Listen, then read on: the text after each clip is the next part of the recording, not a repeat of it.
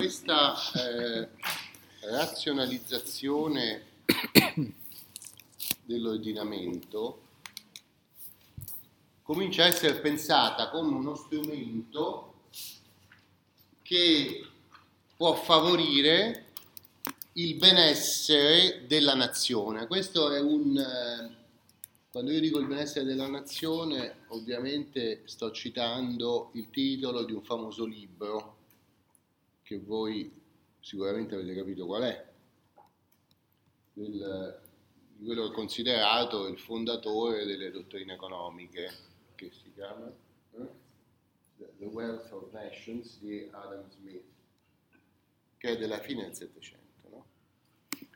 Però eh, questa idea che eh, tutta questa macchina che abbiamo visto, no? che si struttura sul piano costituzionale e ha il problema dei ceti che sembrano ostacolare lo sviluppo, mh? Hm? mentre il sovrano può deviare fiumi, schiavare montagne, costruire porti, cioè eh, può incidere sulla natura, eh, però si trova, si, si, si, si, ferma di fronte alla possibilità di incidere sulla società al punto con, con l'obiettivo di migliorarne le condizioni di vita, no?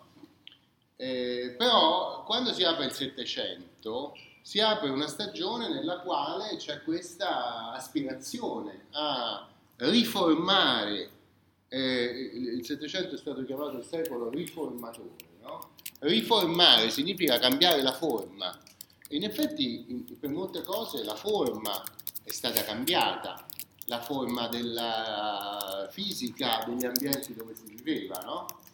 Eh, perciò si apre una stagione eh, di grandissimo approfondimento scientifico, in, incremento delle capacità tecnologiche, studio della natura. No? Per il diritto questo si connette alla, al giusnaturalismo che si era affermato poco prima. Vedrete sul libro i nomi dei più famosi giusnaturalisti. Io li accenno e basta perché eh, credo che le abbiate anche la filosofia del diritto, no? Hobbes e Ugo Grozio. Eh, volevo però sottolineare un aspetto di questa, di questa visione giusnaturalista che poi si eh, riversa sul Settecento riformatore ed è questa idea della natura. Io ho parlato ieri di questa natura arcadica, cioè una natura artificiale che si costruisce il giurista, così come eh, viene costruita una natura eh, diciamo, rappresentata nell'arte barocca. No? Eh, questa natura artificiale eh, può essere paragonata anche al, ad un'altra novità che si instaura alla fine del Seicento e diventa molto importante nel Settecento, cioè l'osservazione dei fenomeni naturali in laboratorio. Sapete, nel 600 eh, anche le scienze fisiche e biologiche eh, progrediscono molto, è nel 600 che si scopre la teoria della gravitazione universale e si progredisce in questa osservazione della natura. La, la natura del diritto però è paragonabile più che da una parte abbiamo visto da una natura eh, arcadica fatta di suggestioni dell'antico e di eh, una cultura in realtà più che una natura. Dall'altra può essere paragonata a un laboratorio nel quale artificialmente si costituiscono delle condizioni che sembrano le condizioni naturali. Per esempio si cerca di levare l'aria da un eh, da uno spazio piccolo, perché non puoi levare l'aria da uno spazio grande, e si vede come si muovono i corpi in assenza di attrito. No? Quindi si produce una situazione naturale che non esiste in natura, ma che ti consente di scoprire le leggi della natura, no? eh, attraverso questa violenza fatta dalla natura. Cioè, queste, come sarebbero le cose se fossimo in assenza di tutti gli accidenti che la natura infrappone fra gli oggetti e il loro movimento. No? Leviamo l'aria, leviamo le imperfezioni del terreno, leviamo tutto e vediamo come si muove una pallina eh, in assenza di questi accidenti. No? Quindi c'è una eh, creazione artificiale di una condizione naturale che ci serve a capire come funzionano le cose, no? Allora, questo si trova sia in Hobbes sia in Grozio, cioè il punto che è l'argomento più forte poi del riformismo settecentesco. Come sarebbe la, il diritto in una società naturale non influenzata dalla storia, dalla cultura, dalla religione, da tutto quello che è successo. No? All'origine la proprietà era una proprietà individuale o una proprietà collettiva? All'origine, senza il diritto civile, le istituzioni, eccetera, cosa sovrintende a una relazione fra due persone? No? Come funziona questa relazione fra due persone? Cioè, creiamo, immaginiamoci una società naturale, senza cultura, e giustifichiamo l'introduzione di norme in base a questa immagine della natura. Eh? Allora capite che in questo caso, mentre per il giusnaturalismo,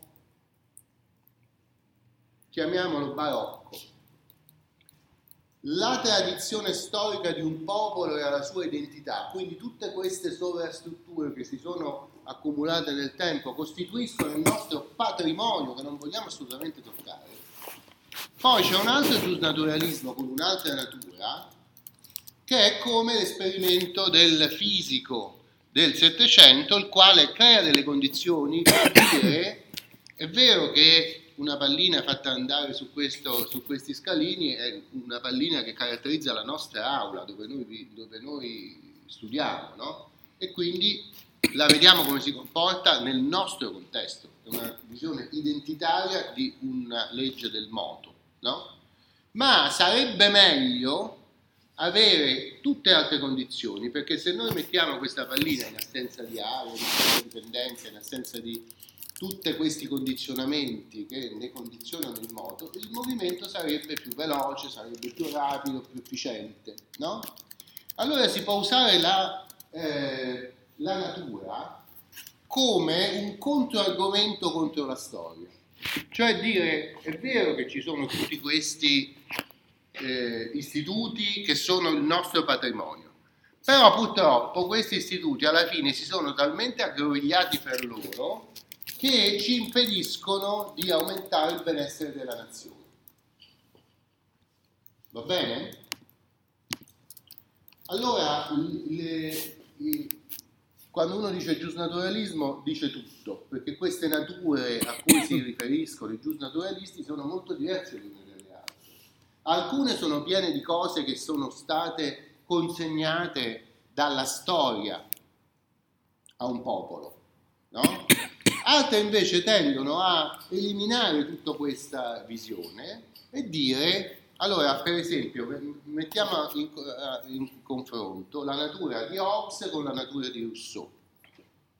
La natura di Hobbes è una natura cattiva, cioè quando io vedo come si comportano gli uomini in assenza di istituzioni, mi accorgo che si ammazzano tra di loro non ricorrono ad altra cosa che alla violenza. Dunque tutte le istituzioni che vengono eh, proposte sono, pongono riparo a una natura che di per sé sarebbe soltanto violenta. Mm?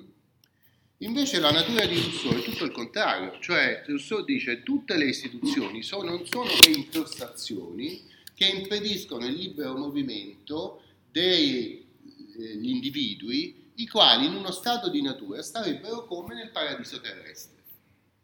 Il paradiso terrestre è questa immagine di una natura priva del male, nella quale le persone sono perfettamente realizzate, proprio perché sono state, non sono ancora nate tutte le incrostazioni. Anche questa è una vecchia interpretazione religiosa, perché si diceva, diceva di medievali, quando c'è stato il peccato originale e Dio ha deciso di scacciare Adamo ed Eva dal paradiso terrestre, per la prima volta si è detto questo è mio. Questo è mio vuol dire eh, introduciamo la proprietà e cominciano tutti i problemi, perché finché le cose non erano di nessuno, tutti le potevano usare pacificamente.